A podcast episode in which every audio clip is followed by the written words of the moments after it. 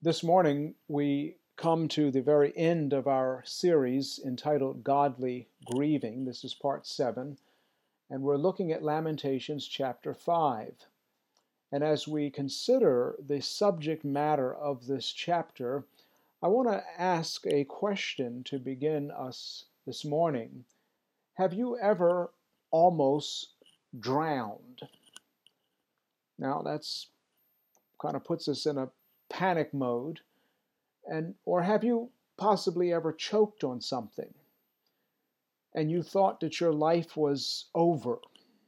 You were gasping for breath, gasping for air, and somehow, by the grace of God, you got out of you what was stuck in your throat, or you somehow got your head above the water.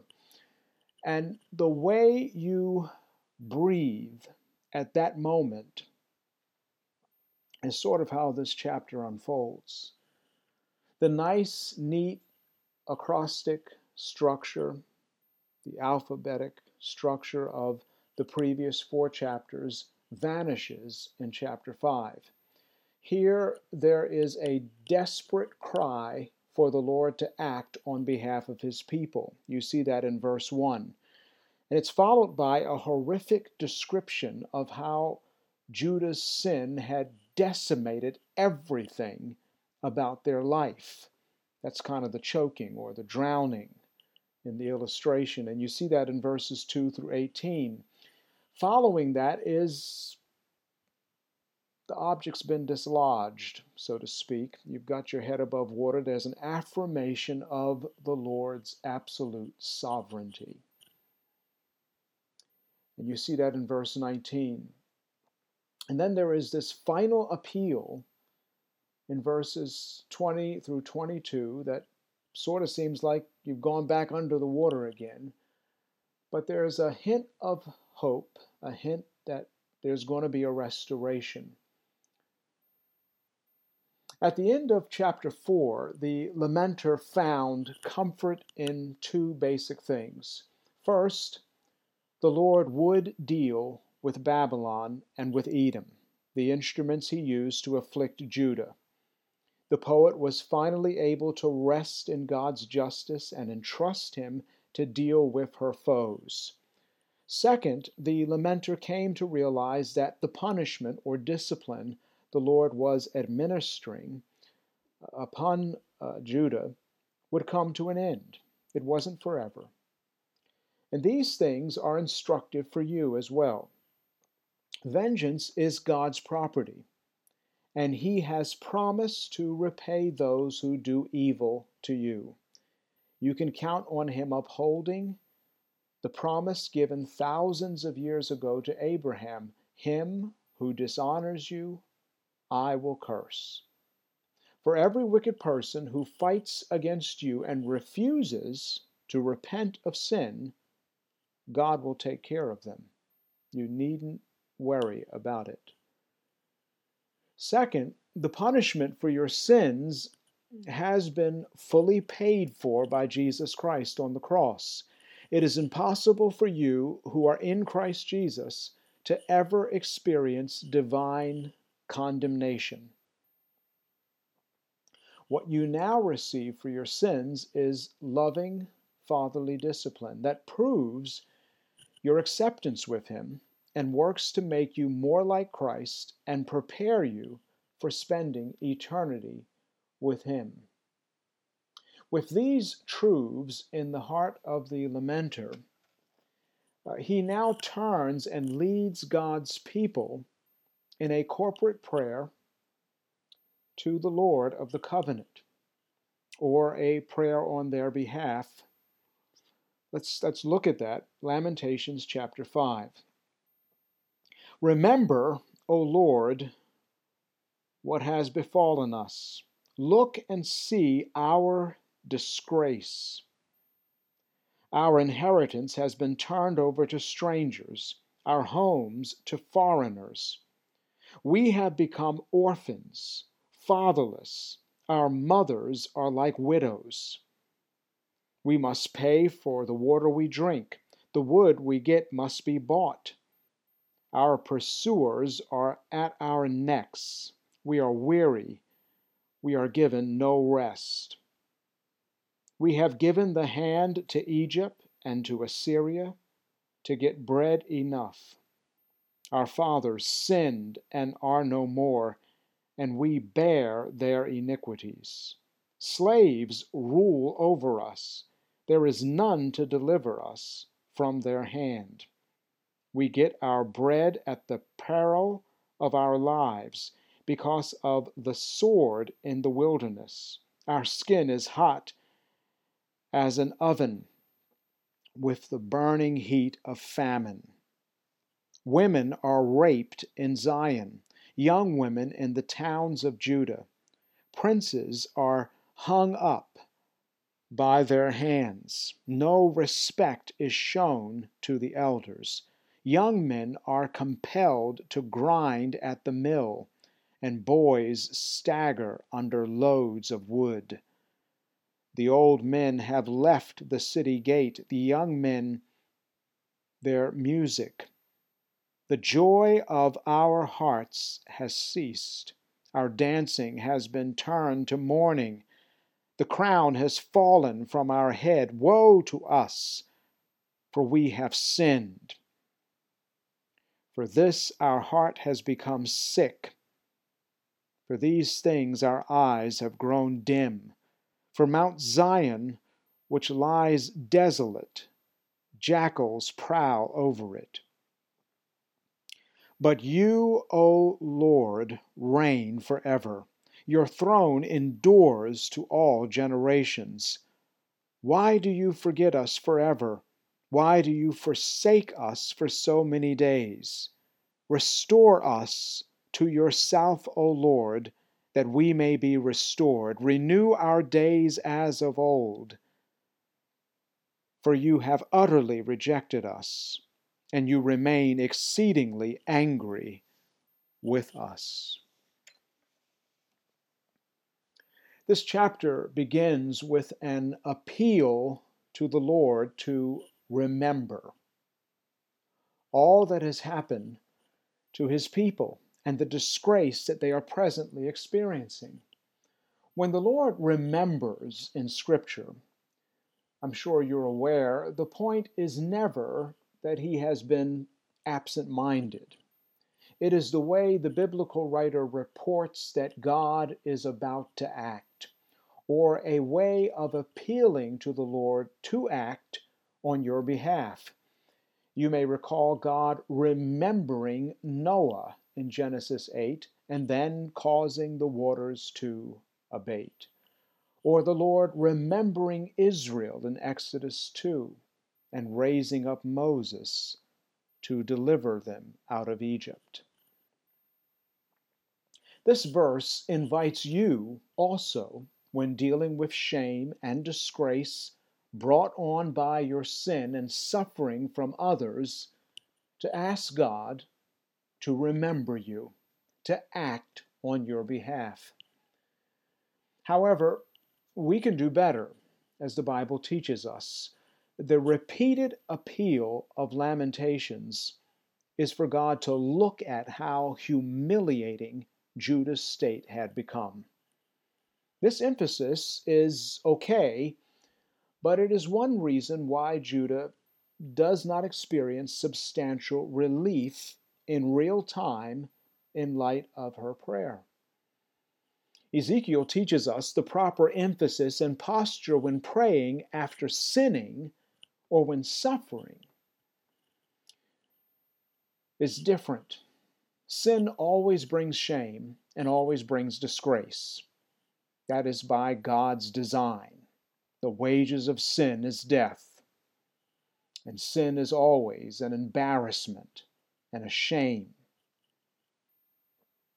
God wants you to seek your restoration not simply for your relief, but primarily for His glory. Doing so guarantees your relief. The Lord said through Ezekiel, Therefore say to the house of Israel, Thus says the Lord God, It is not for your sake, O house of Israel, that I am about to act, but for the sake of my holy name, which you have profaned among the nations. I will vindicate the holiness of my great name, which has been profaned among the nations. And the nations will know that I am the Lord, when through you I vindicate my holiness. I will take you from the nations and gather you. In this passage, Ezekiel teaches the exiles that they will be restored, but that in so doing, God's great interest in restoring them is His own glory, His fame among all nations, His earth being filled with the knowledge of His glory. When you seek God's glory and fame as the primary purpose of your personal restoration, or the restoration of God's people from sin or suffering, you will by definition receive abundant comfort and relief personally. But if your primary purpose in prayer is your personal restoration and comfort, as an end in themselves, and not the glory of God, you will never experience true comfort or relief no matter how much you pray. When Jesus contemplated his own suffering for your sins and sought his and your restoration, he said, Now is my soul troubled. And what shall I say? Father, save me from this hour? But for this purpose I have come to this hour. Father, glorify your name. This is one of the missing features throughout Lamentations. Therefore, you must read this book in light of all of God's revelation, especially in light of what we see in Jesus Christ. When Job's friends eloquently uh, give their thoughts about his sufferings, the Lord's response to their insights is Who is this that darkens counsel by words without knowledge? My anger burns against you and against your two friends, for you have not spoken of me what is right, as my servant Job has. And my servant Job shall pray for you, for I will accept his prayer, not to deal with you according to your folly. For you have not spoken of me what is right, as my servant Job has. And so when we aim, whether it's speaking for God or speaking to God, we have to have the right posture, the right emphasis. It's the glory of God, it's the fame of God, it's the kingdom of God. The following 17 verses from Lamentations 5 2 through 18 catalog the nightmare of suffering that Judah as a nation dealt with at the Lord's hand working through Babylon. They had no place to dwell. You see that in verse 2. Their inheritance, the gift of their inheritance, their own houses were taken from them. Their family structure in the following verse was destroyed when the fathers were either killed or exiled. They had to pay to use their own property, even basic things like water, they had to pay for that. They were pursued, it goes on to say, and they had no resting place. There was no rest for them. It was like they were back in Egypt, back in slavery again. They had to depend on their enemies to provide for them, depending on Egypt, depending on Assyria. Their society had been turned upside down, with slaves ruling over top of them. Their life was at risk just to eat, and famine was always present. Jesus dealt with these extreme forms of suffering also at some level. He was cast out of his own land. He was rejected by his own people. He was abandoned by his own father. He was destitute of what he needed to survive. He was pursued. He was arrested. He had no place to rest his head except on the cross and in the tomb. Though a king, he was being lorded over by the Jews, mere slaves of Rome. Next, it says in Lamentations that Judah's women were raped and abused right in the streets. All security was gone. The princes of Judah were publicly humiliated, hung up by their hands. The elders were disrespected. Young men who normally would serve in the military or in the temple were now subject to what was culturally at the time work for a housewife. Young boys worked like those Israel had conquered in the past.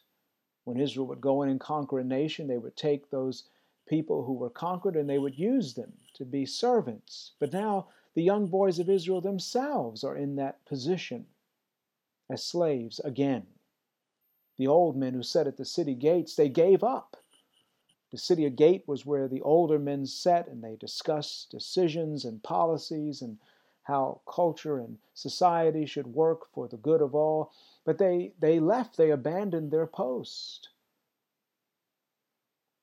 All joy had disappeared. Judah's place of prominence was gone. Their crown had fallen to the ground. All their hope is, is being deferred, and their heart is sick. Their eyes are full of tears because Mount Zion has become like a deserted wasteland. Again, we see these things in the sufferings of Christ. Jesus was stripped and paraded through the streets as a conquered and humiliated criminal. The Prince of Peace was publicly hung by his hands on the cross. He was despised and rejected by men. He was made to stagger under the load of his own wooden cross. He was cast out of the city gate, a man of sorrows, acquainted with mourning and grief. He was given a crown of thorns. Sin is devastating. How many of you have experienced or have seen others become wiped out by sin? Prominent people, successful churches, through one immoral choice, lose their place, lose their possessions, lose everything. A father makes an immoral decision and is exiled from his family as if dead. And he leaves behind children whose lives have been decimated, who are now like orphans, a wife who has become like a widow, Sin leaves us all vulnerable in every way. No resting place. How many congregations have had to deal with public humiliation because of unrepentant sin? How about you? Do you have unrepentant sin that's decimating your life spiritually? Do you have joy, a reason to dance and sing, or is your daily existence filled with stress and depression because of sin? Do you, like Judah, feel like your crown, your ability to reign with Christ and be on a mission with Jesus has fallen from your head because of sin? Do you feel more like sin has the upper hand than you experiencing real progress in holiness? And in advancing God's kingdom? Does your soul feel life and fire or despair and emptiness? Sin unconfessed and unrepentant leaves you lying in the dust, bleeding and gasping for air. This chapter ends with an affirmation of God's unwavering sovereignty despite Judah's loss of everything.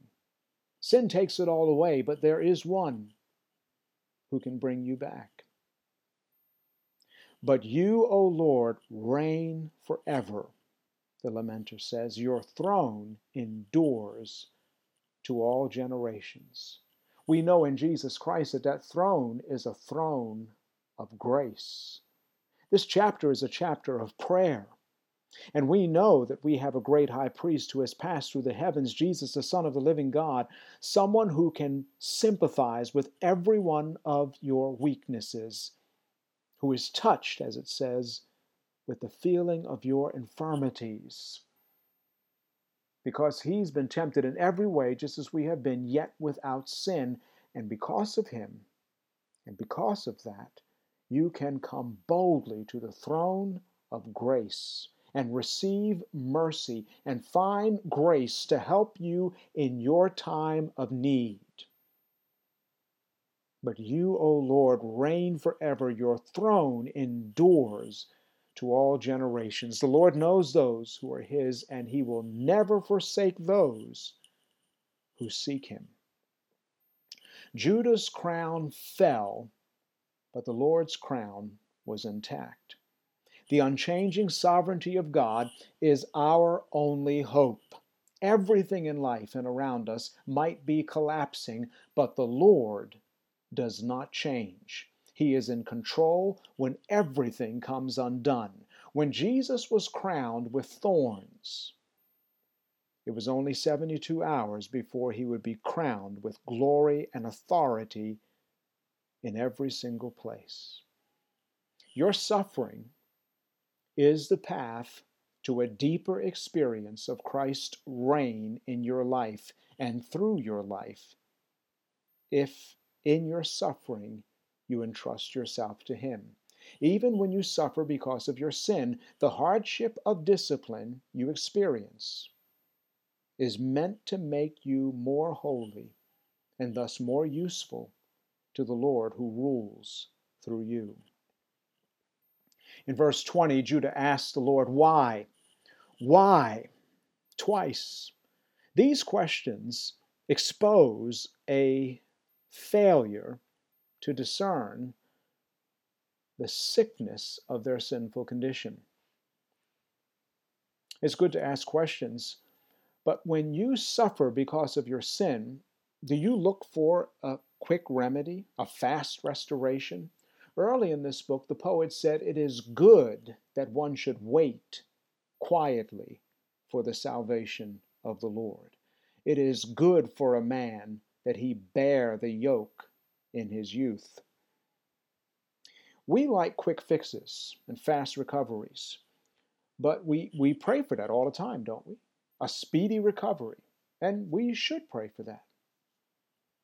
But it is more often that you learn of the depth of your sin and the glory of God's grace when you are forced to see and confront the horror of what your sin has done to you, to others, and to the world in which we live. You can see it today in the culture around you, and you cannot point the finger at anyone more than you pointed at yourself. Everybody is complicit in the corruption that's in our culture. No one needs Jesus more than you do. And no one needs Jesus less than you. Often we don't realize just how filthy our sins are. In this verse, you don't hear Judah's sobered hatred for her sin. You don't hear real brokenness and contrition because God has been offended. Jeremiah gets it right when he says, I struck my thigh, I was ashamed, and I was confounded because I bore the disgrace of my youth.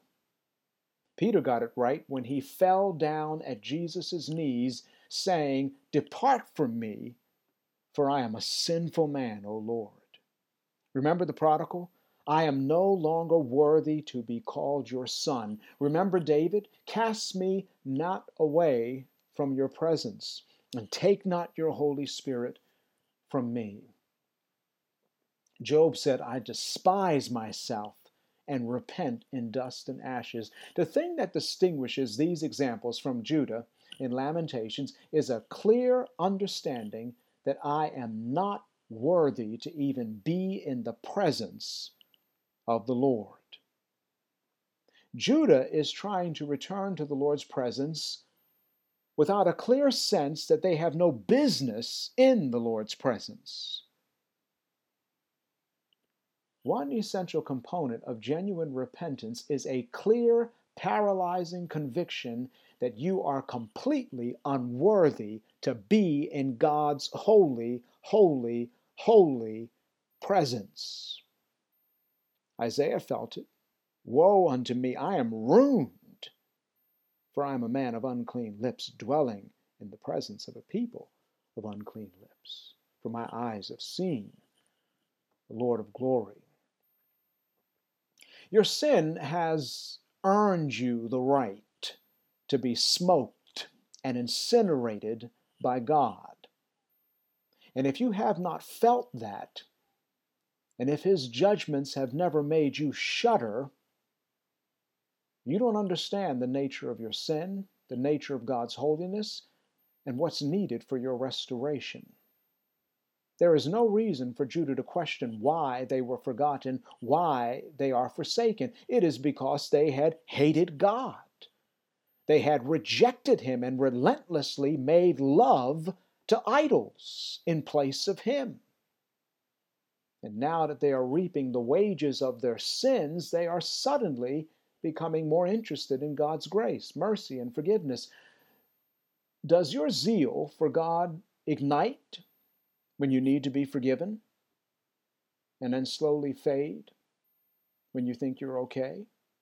You want restoration because the guilt is too much for you to bear. But do you sense how out of place you are in God's presence?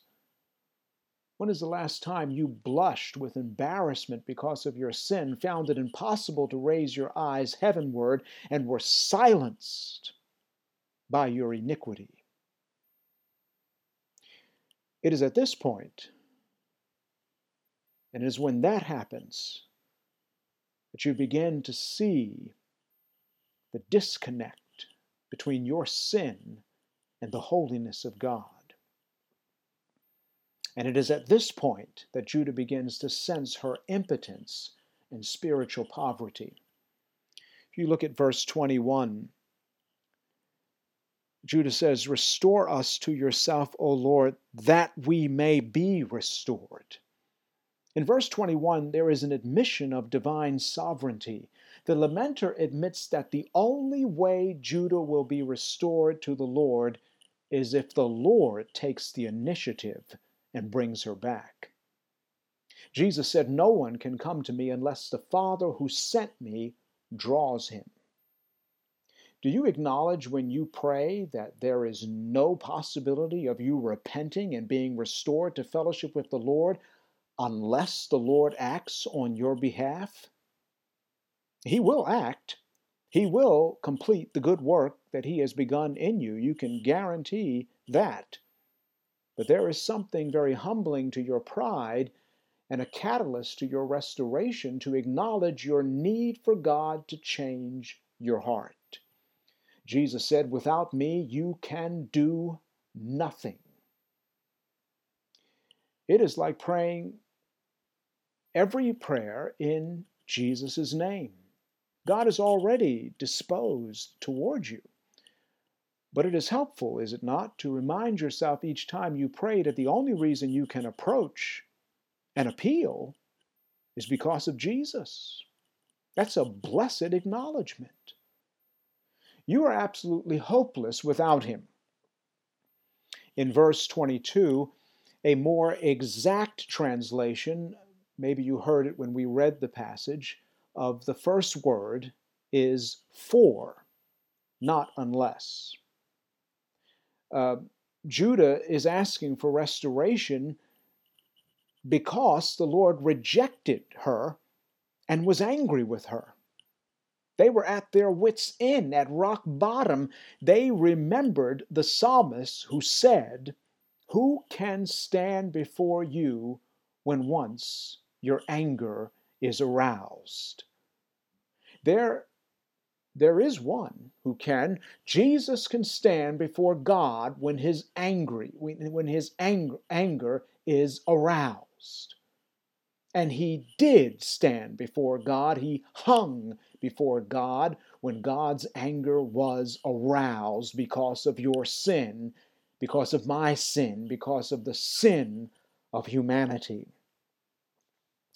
and he He hung before God, he stood before God's anger, as it were, so that you can now stand before God when you've sinned and again proven your unworthiness to stand.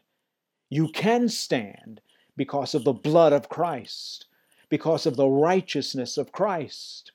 When you admit your unworthiness to belong to the Lord, it is then you realize in Christ your right to be called a child of God. When you reckon with the evil in you, it is then that you recognize the absolute wonder of Jesus' redeeming love. When, like the prodigal, you understand your unworthiness to be God's child, to be called his son, to be called his daughter, it is at that very moment that he interrupts your confession of sin to affirm your adoption and to celebrate your return and repentance. Judah kept trying to hold on to her dignity and was so fixated on how could this be happening to her. She had an entitlement mentality that paralyzed her from experiencing at this point the fullness of God's grace. Don't fall into this trap. Your sin is worthy of death. And when you see this, you are now able to behold the one death, the death of Jesus, which alone qualifies you to live in communion with the Lord. When you see this, it's the resurrection of Christ Jesus that guarantees to you a rich welcome into the holy, holy, holy presence of God. The presence before whom, like Paul says, no one can approach.